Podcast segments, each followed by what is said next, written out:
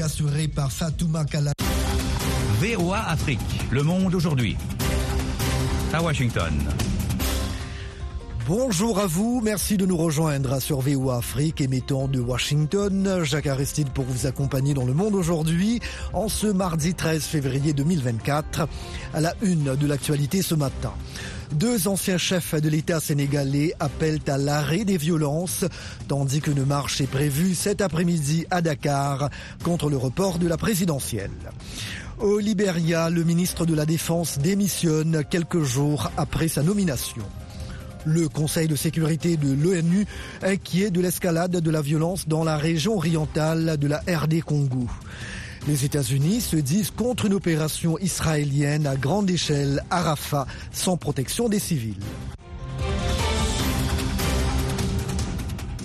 Les Sénégalais sont appelés ce mardi après-midi à une marche silencieuse à Dakar pour protester contre le report de leur présidentielle et la prolongation du mandat du chef de l'État Macky Sall, objet d'un vaste mouvement d'indignation. Claire Morin-Gibourg.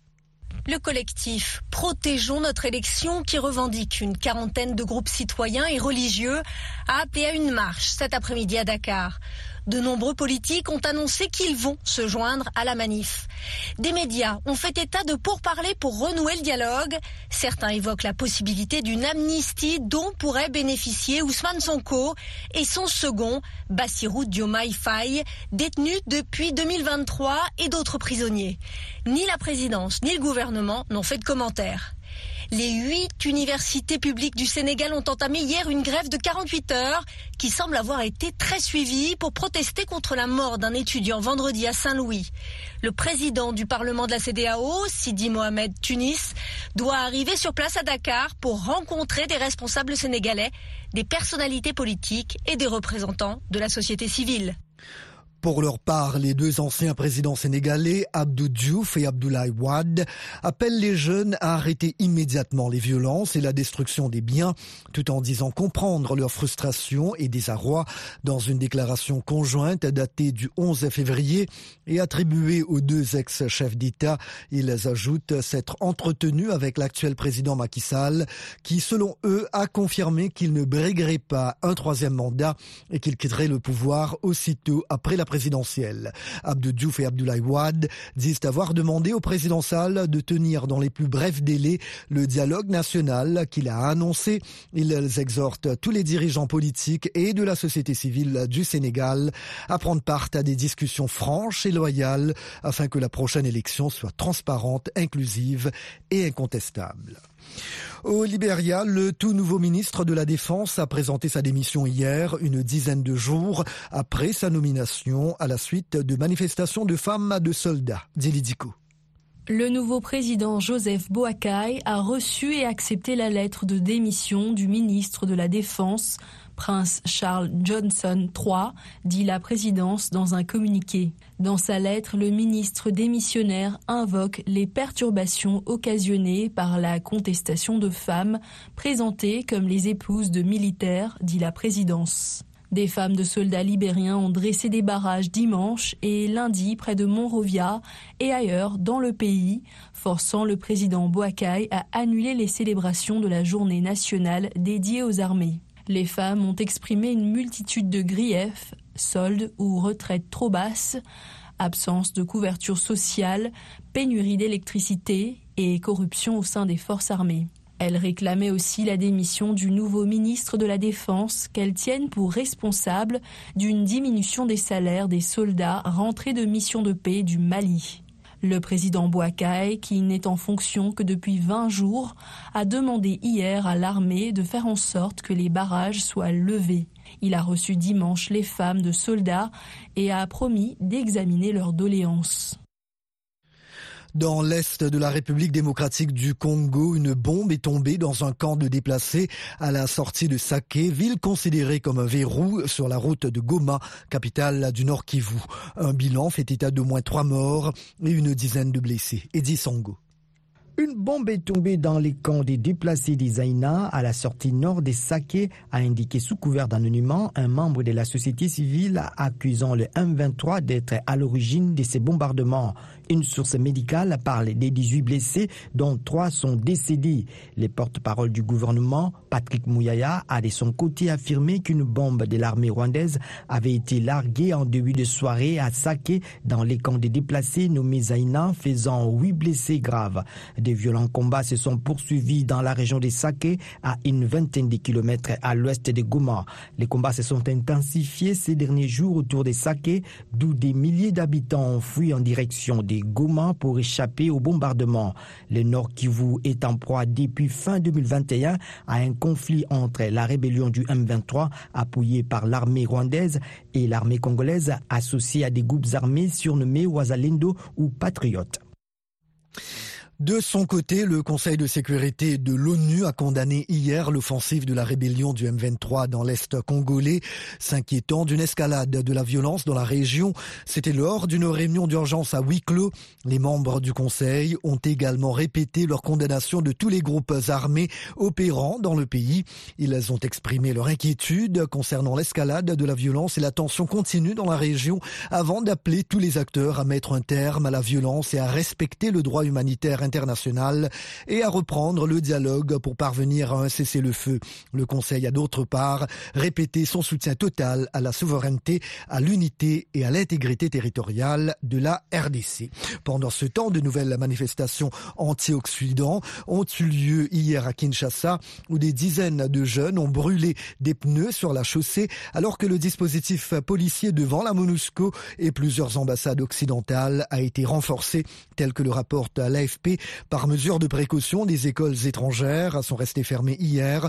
Depuis la semaine dernière, des protestations se sont tenues dans la capitale congolaise, de même qu'à Lubumbashi contre l'ONU, des ambassades ou représentations consulaires accusées d'un supposé soutien au Rwanda. VOA Afrique à Washington, vous êtes à l'écoute du monde aujourd'hui. L'Égypte fustige des propos du ministre israélien des Finances faisant porter au Caire une responsabilité considérable dans l'attaque du 7 octobre menée par le Hamas palestinien sur le sol israélien. Une grande partie des armes du Hamas passe par l'Égypte, a dit Bezalel Smotrich lors d'une réunion hier avec son parti d'extrême droite. D'après le radiodiffuseur public israélien Khan, le ministère égyptien des Affaires étrangères a jugé malheureux et honteux que le ministre Smotrich continue à faire des déclarations irresponsables et incendiaires. Washington se dit toujours opposé à une opération militaire israélienne à grande échelle à Rafah, sans action visant à protéger les civils de cette ville palestinienne près de la frontière avec l'Égypte. Michel Joseph. Sans un projet en ce sens qui soit crédible et qu'Israël soit en mesure de mettre à exécution, nous ne soutenons pas une opération militaire à grande échelle à Rafah, a déclaré hier le porte-parole du département d'État Matthew Miller. Washington ne considère pas que l'opération israélienne, qui a permis de libérer lundi deux otages à Rafah, a été une offensive à grande échelle. Un accord entre Israël et le Hamas permettant de libérer les otages contre une pause dans les combats reste possible, a souligné M. Miller. Nous estimons que les bénéfices d'une pause et d'un accord sur les otages seraient énormes pour les otages et pour l'opération humanitaire à Gaza, ainsi que pour notre capacité à commencer à chercher une véritable solution viable et durable à ce conflit, a-t-il déclaré. Il a enfin demandé à Israël d'enquêter urgemment sur la mort déchirante de Hind Rajab, une fillette de 6 ans retrouvée morte samedi dans la ville de Gaza. Sa disparition il y a près de deux semaines et ses appels poignants enregistrés par les secours pendant les heures où elle avait survécu dans une voiture en pleine opération israélienne a été largement relayé sur les réseaux sociaux. Pour sa part, le roi Abdallah II a réclamé hier un cessez-le-feu durable immédiatement à Gaza. C'était lors d'une allocution commune avec le président américain Joe Biden à la Maison-Blanche. Les États-Unis travaillent à un accord de libération des otages entre Israël et le Hamas qui amènerait immédiatement une période de calme d'au moins six semaines à Gaza, pouvant déboucher sur quelque chose de plus durable, a dit Joe Biden. Donald Trump a balayé hier les nombreuses critiques sur ses menaces concernant l'OTAN, assurant avoir rendu rendu l'Alliance Atlantique forte sous son mandat. L'ancien président américain, candidat à l'investiture républicaine à la présidentielle de novembre, n'est toutefois pas revenu sur ses propos les plus virulents lorsqu'il a déclaré samedi qu'il encouragerait la Russie à s'en prendre aux pays de l'OTAN si ceux-ci ne payaient pas leur part. J'ai rendu l'OTAN forte et ça, même les démocrates de la gauche radicale et les faux républicains l'admettent, a dit Donald Trump sur son réseau social Truth Social. Par ailleurs, Donald Trump a demandé hier à la Cour suprême des États-Unis de suspendre une décision d'appel déniant à l'ex-président républicain toute immunité pénale. Une cour d'appel fédérale américaine avait écarté le 6 février l'immunité pénale invoquée par Donald Trump, rouvrant la voie à son procès à Washington pour tentative d'inverser illégalement les résultats de l'élection de 2020. Encore un mot sur Donald Trump. L'ex-président américain s'est rendu hier dans un tribunal fédéral de Floride pour assister à une audience à huis clos dans l'affaire de sa gestion jugée négligente de documents officiels classés top secret. La juge Eileen Cannon a convoqué le parquet et les avocats du candidat républicain pour évoquer l'accès aux preuves confidentielles. Nouveau revers à l'aide à l'Ukraine au Congrès des États-Unis hier soir. Le républicain Mike Johnson, président de la Chambre des représentants, a déclaré que le texte ne serait pas examiné en l'état dans son hémicycle. Et voilà donc pour le journal. À présent, un condensé des nouvelles économiques, la Minute Éco avec Eric Manerakidza. La compagnie pétrolière nationale nigériane n'envisage pas d'augmenter les prix de l'essence malgré une deuxième dévaluation de la monnaie locale, le Naira, en moins d'un an. Le taux de change officiel du Naira a chuté jusqu'à 1531 pour un dollar, comparé à 900 précédemment. La Banque centrale du Kenya a augmenté son taux directeur de 12,5% à 13%, invoquant une inflation persistante et des pressions sur la monnaie locale, le shilling. Cette décision vise à maintenir les attentes inflationnistes sous contrôle et à stabiliser l'inflation autour de 5% tout en abordant les problèmes liés au taux de change. Dans la province marocaine de Berishid, au sud-est de Casablanca, plus de 88% de la terre agricole reste non irriguée en raison de la rareté des pluies, selon le ministère de l'Agriculture. Cette sixième année de sécheresse compromet la saison agricole, alerte les agronomes, ce qui pourrait avoir un impact grave sur l'économie du pays. L'agriculture, qui emploie un tiers de la population et représente 14% des exportations, est plus lucrative que le marché local. Et maintenant la page sportive. Bonjour Nani Talani. Bonjour Jacques, bonjour à tous. La Gambie choisit Song Endong comme nouveau coach de la sélection nationale de foot. La Gambie avait besoin d'un nouveau sélectionneur après le départ du Belge Tom Saint-Fit 50 ans, qui avait démissionné après l'élimination des Scorpions au premier tour de la Cannes en Côte d'Ivoire. Le nouveau coach s'appelle Song Ndong, il a 66 ans.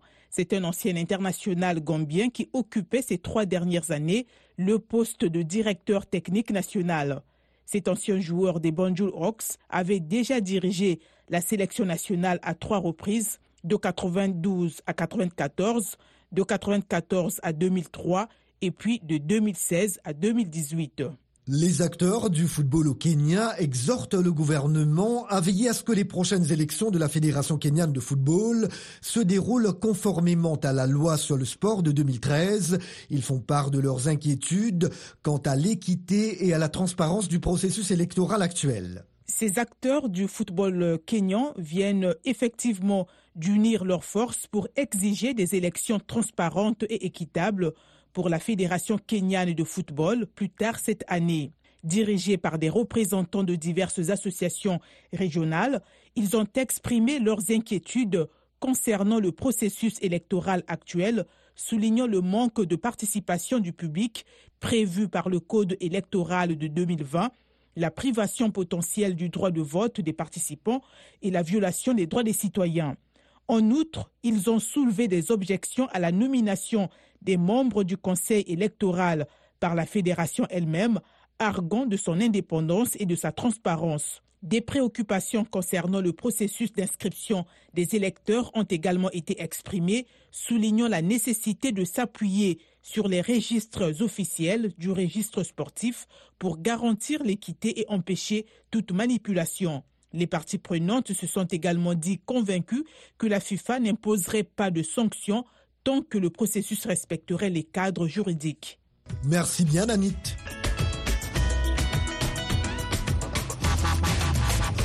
Le monde aujourd'hui, VOA Afrique.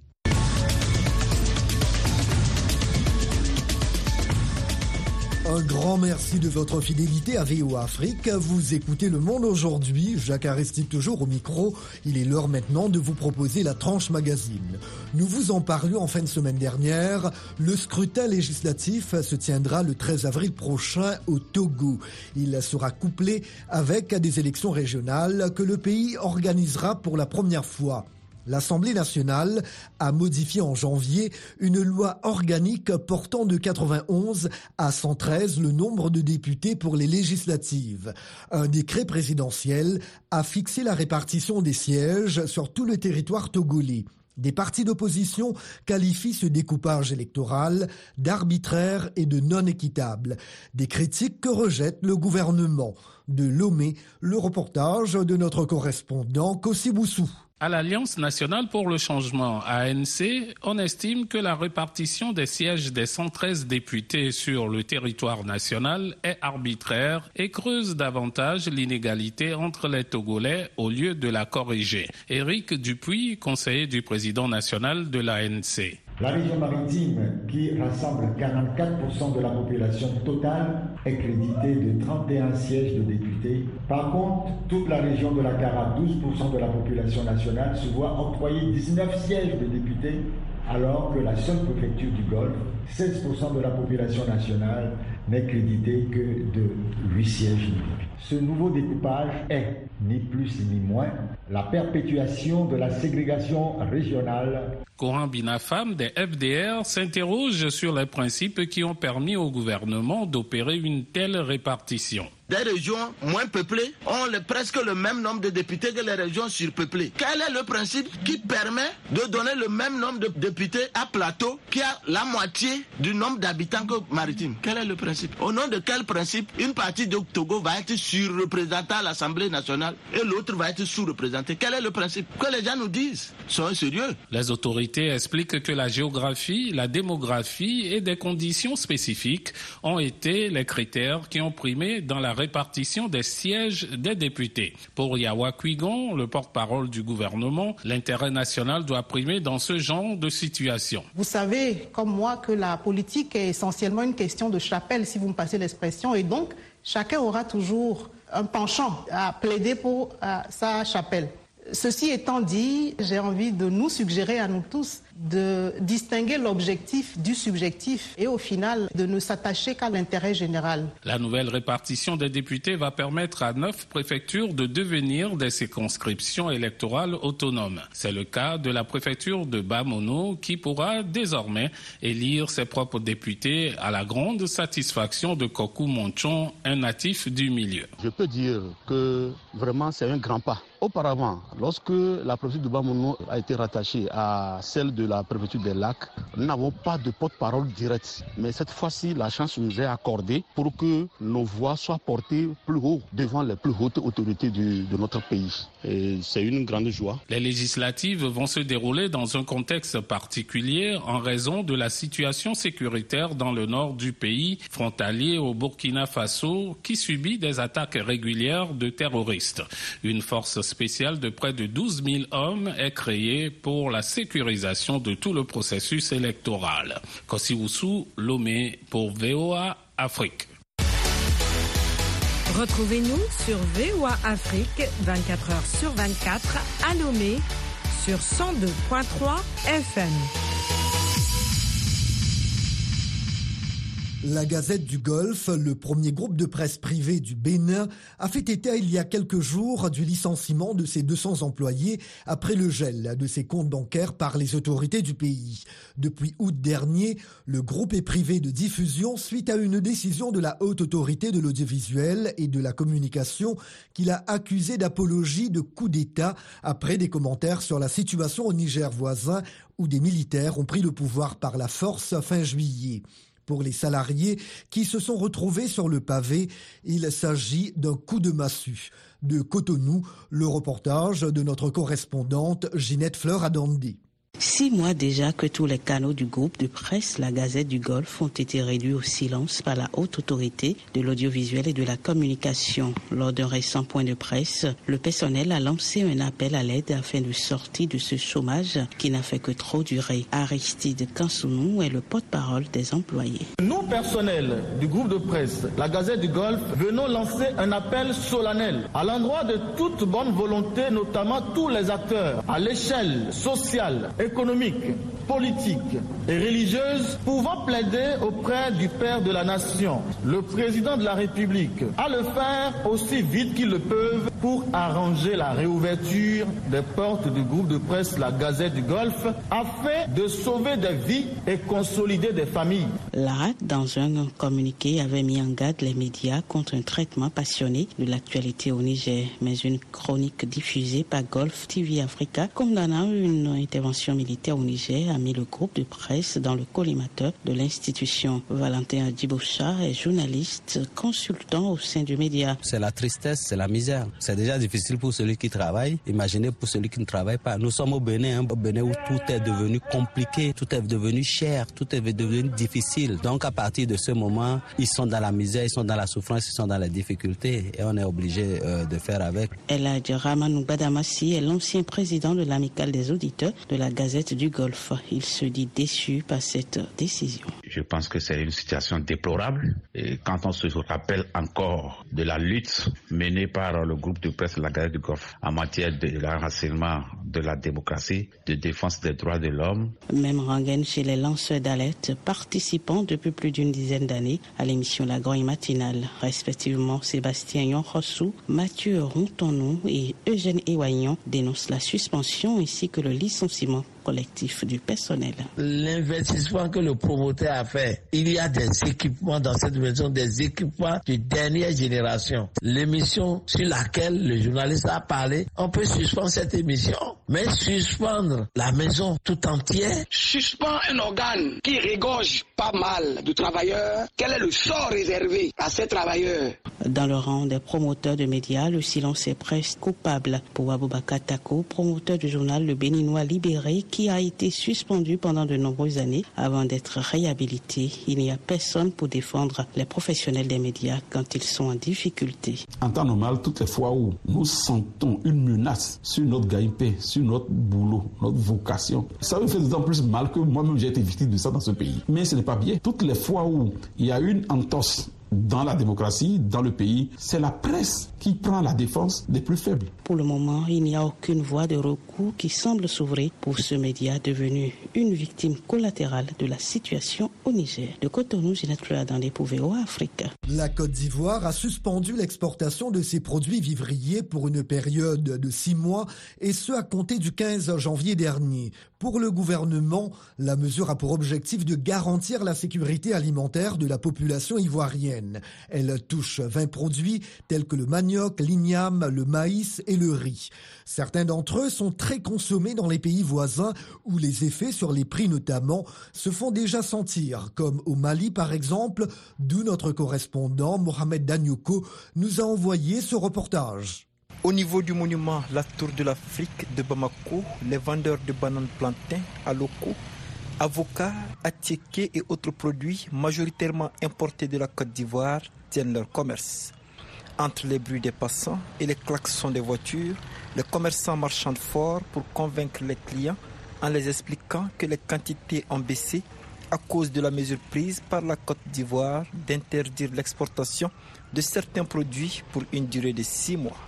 Septiagénaire, Habissidibé guette le passage des clients qui se font de plus en plus rares à cause de la hausse des prix. Cette mesure a rendu le commerce un peu difficile. Nos clients habituels viennent rarement.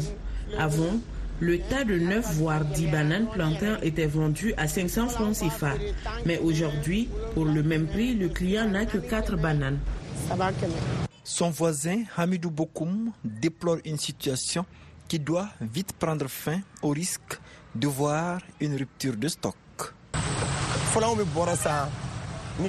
Nous, les détaillants, achetions la banane 5 à 200 francs CFA pour le revendre à 8 à 500 francs CFA. Mais il est impossible de l'avoir à ce prix aujourd'hui. C'est devenu trop cher.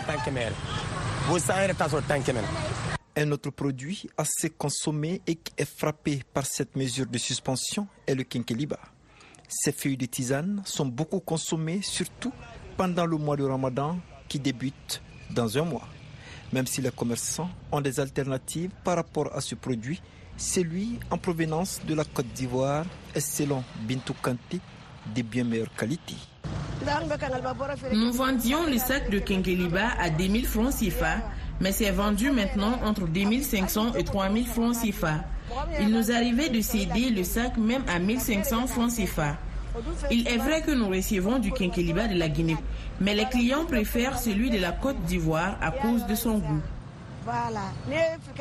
Si le prix de la banane plantain a augmenté, les commerçants témoignent qu'en ce qui concerne la tieke, l'avocat et les autres produits, ce n'est pas encore le cas.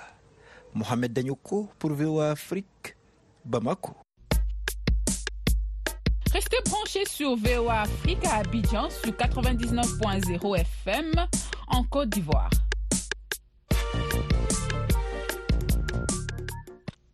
Malgré toutes les critiques, le Premier ministre israélien Benjamin Netanyahou a défendu son intention de lancer une opération militaire terrestre à Rafah. Cette ville, située dans le sud de la bande de Gaza, à la frontière égyptienne, abrite plus d'un million de Palestiniens qui disent n'avoir nulle part où aller. Le reportage de Véronica Balderas Iglesias de la VOA est relaté par Lionel Gaïma. Il y a quelques jours, le président américain Joe Biden a qualifié la réponse militaire dans la bande de Gaza des démesurées. Peu après, le premier ministre israélien Benjamin Netanyahu est apparu dans l'émission This Week sur ABC et a rappelé au monde l'attaque meurtrière du Hamas. Nous avons été attaqués, une attaque non provoquée, une attaque meurtrière le 7 octobre, la pire attaque contre le peuple juif depuis l'Holocauste. Et laissez-moi vous dire que je pense que nous avons répondu d'une manière qui s'en prend aux terroristes et qui tente de minimiser la population civile dans laquelle les terroristes se cachent et les utilisent comme boucliers humains. Plus de 28 000 Palestiniens, dont un grand nombre de femmes et d'enfants, ont été tués depuis le 7 octobre, selon le ministère de la Santé du Hamas qui contrôle la bande de Gaza. M. Netanyahu a rejeté ces chiffres, ajoutant que si un plan est en cours d'élaboration pour mettre les civils à l'abri, son armée va poursuivre l'opération terrestre à Rafah. Plus de 1 400 000 Palestiniens, dont de nombreux déplacés, ont trouvé refuge dans cette ville et la frontière avec l'Égypte est toujours fermée. L'Arabie saoudite, l'Égypte et le Royaume-Uni ont fait part de leurs inquiétudes. Ceux qui disent qu'il ne faut en aucun cas entrer dans Rafah disent en réalité perdez la guerre, gardez le Hamas là où il est et le Hamas a promis de refaire le massacre du 7 octobre encore et encore. Des familles entières vivent sous des tentes à Rafah et disent qu'elles n'ont nulle part où aller. Laila Abou Mustafa est l'une d'entre elles. S'il y a d'autres déplacements, je ne bougerai pas. Je suis à la frontière égyptienne d'un côté et à l'est de Rafah de l'autre. Je suis coincé.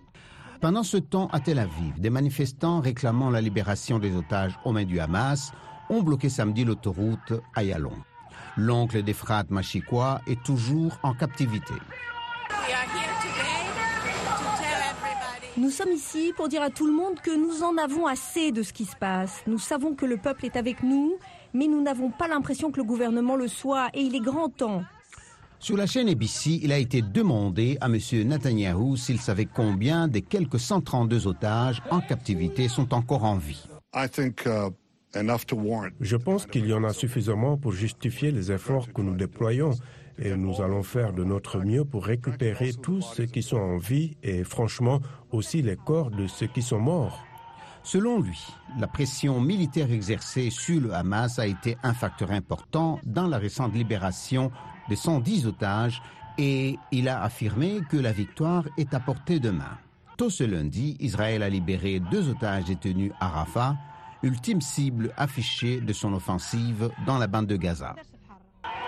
Et voilà, le monde aujourd'hui, édition matinale du mardi 13 février 2024, prend fin ici. La mise en onde a été assurée par Fatouma Kalala Limassi. Merci, chers amis fidèles de la VOA, de nous avoir accueillis chez vous ce matin. Jacques Aristide depuis la capitale américaine.